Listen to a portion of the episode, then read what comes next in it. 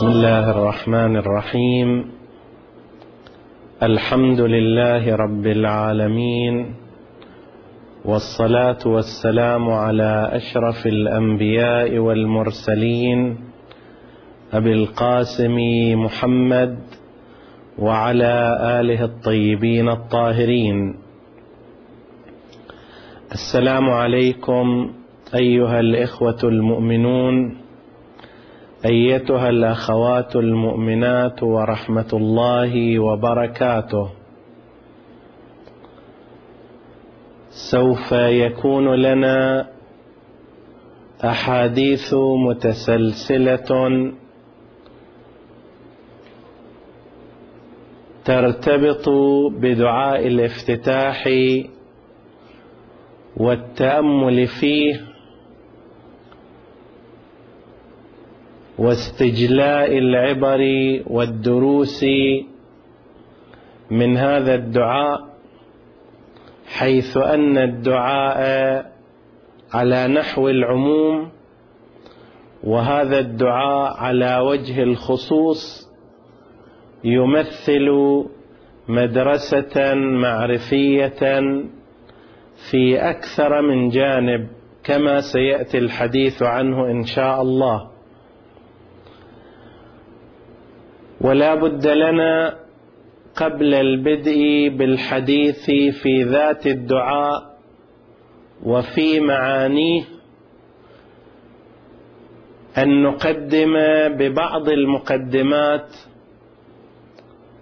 منها تأكيد القرآن الكريم والمعصومين عليهم السلام على الدعاء باعتباره مخ العبادة وسلاح المؤمن والطريق الأقرب والأقصر إلى الله سبحانه وتعالى.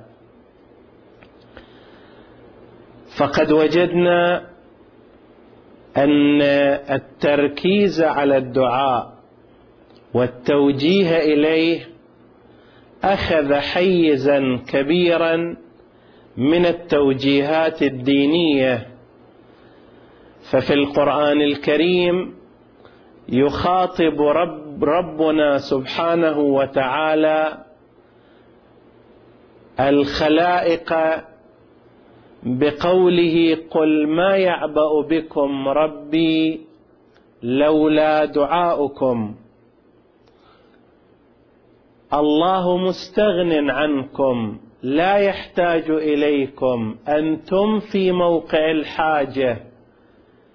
إن الذي يجعل الله سبحانه وتعالى يلتفت إليكم ويرعاكم ويحفظكم ويرزقكم هو توجهكم إليه ودعاؤكم إياه.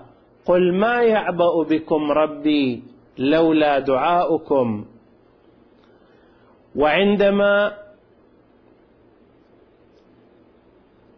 يتساءل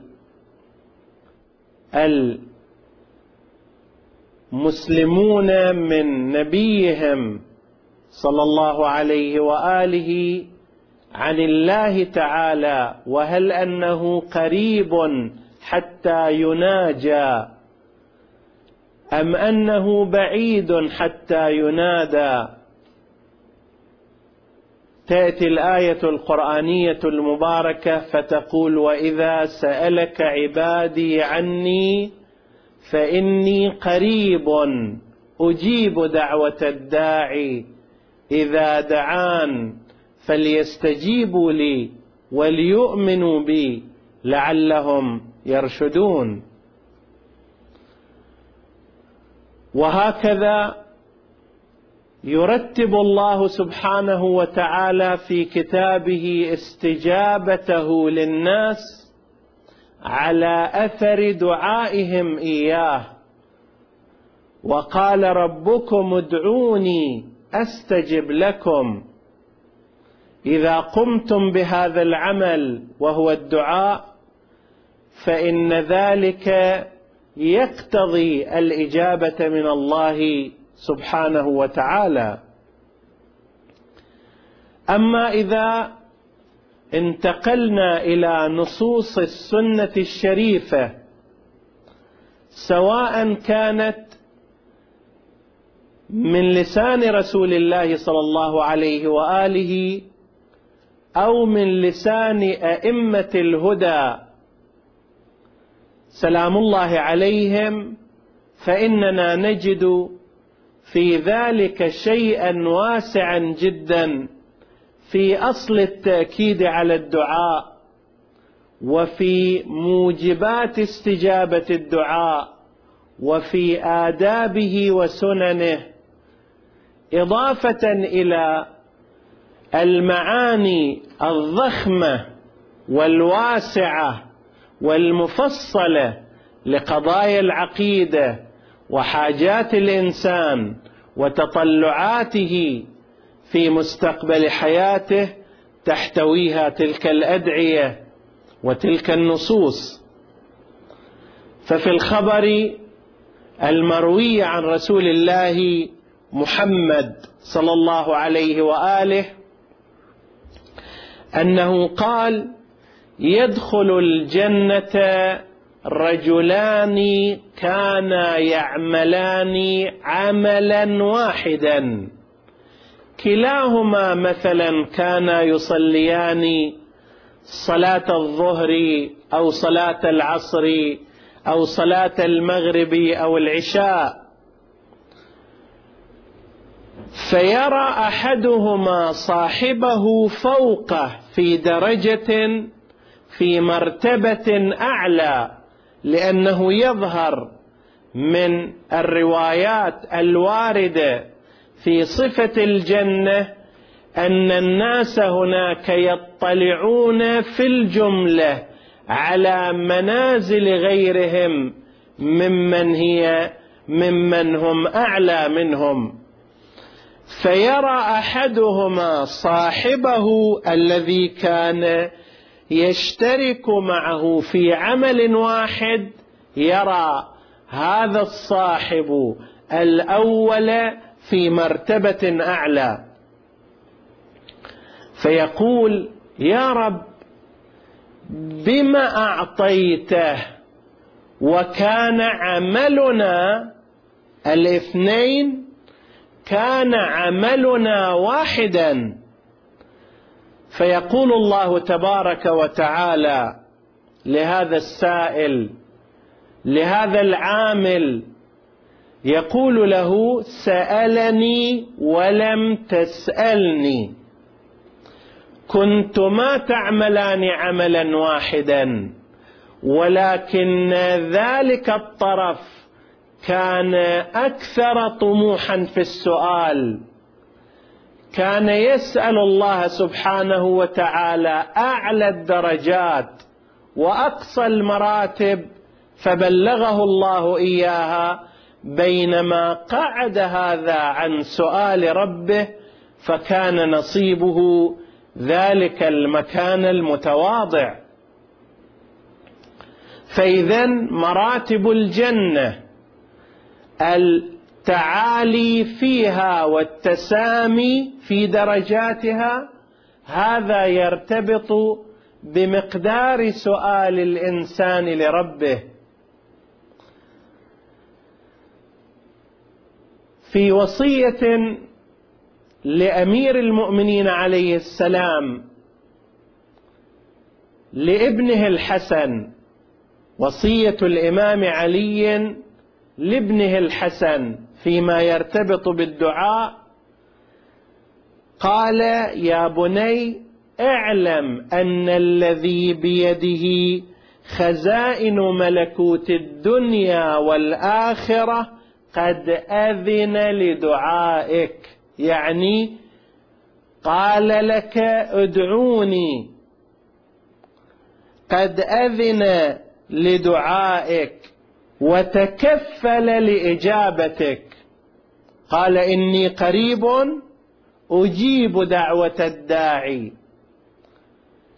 قال أيضا ادعوني أستجب لكم فهو قد تكفل للإجابة ومن أصدق من الله حديثا من أصدق من الله قيل من أصدق من الله عدة. وتكفل لإجابتك وأمرك أن تسأله ليعطيك. ما أمر الله بالسؤال حتى يمنع العطية وإنما جعل السؤال طريقا لزيادة العطاء. وأمرك أن تسأله ليعطيك وهو رحيم كريم لم يجعل بينك وبينه من يحجبك عنه. حتى الشيطان لا يستطيع الشيطان أن يحجب الإنسان عن ربه إلا إذا جعل الإنسان ذلك الشيطان حاجبا وحاجزا. لا يمكن للشهوة أن تكون بذاتها حاجبا وحاجزا بين الله وبين عبده. إلا إذا منع الإنسان نفسه عن استقبال عطاء الله بأن أخفى نفسه وراء رداء الشهوة وحجاب الغريزه لم يجعل بينك وبينه من يحجبك عنه ولم يلجئك إلى من يشفع لك إليه. ثم جعل في يدك مفاتيح خزائنه بما أذن فيه من مسألته. ألقى الله سبحانه وتعالى مفاتيح الخزائن بين يديك أيها العبد. هذا مفتاح الرزق. فافتح خزائن الرزق الإلهية. ذاك مفتاح العلم. فافتح فافتح خزائن العلم الإلهية. ذاك مفتاح التوفيق. فافتح خزائن التوفيق الإلهي. هذه المفاتيح بين يديك. وهي جمل الدعاء التي تخاطب بها ربك. فمتى شئت يقول ثم جعل في يدك مفاتيح خزائنه بما أذن فيه من مسألته. فمتى شئت استفتحت الدعاء استفتحت بالدعاء أبواب خزائنه. إذا كانت خزائن البنوك وخزائن البيوت لا تفتح إلا في أوقات معينة فإن خزائن الله لا وقت محدد فيها تستطيع أن تستفتح هذه الخزائن بالدعاء ليلا وتستطيع أن تفعل ذلك نهارا وتستطيع في أول الفجر. فهلم أيها المؤمن لكي تفتح بالدعاء خزائن الله التي لا تنفذ.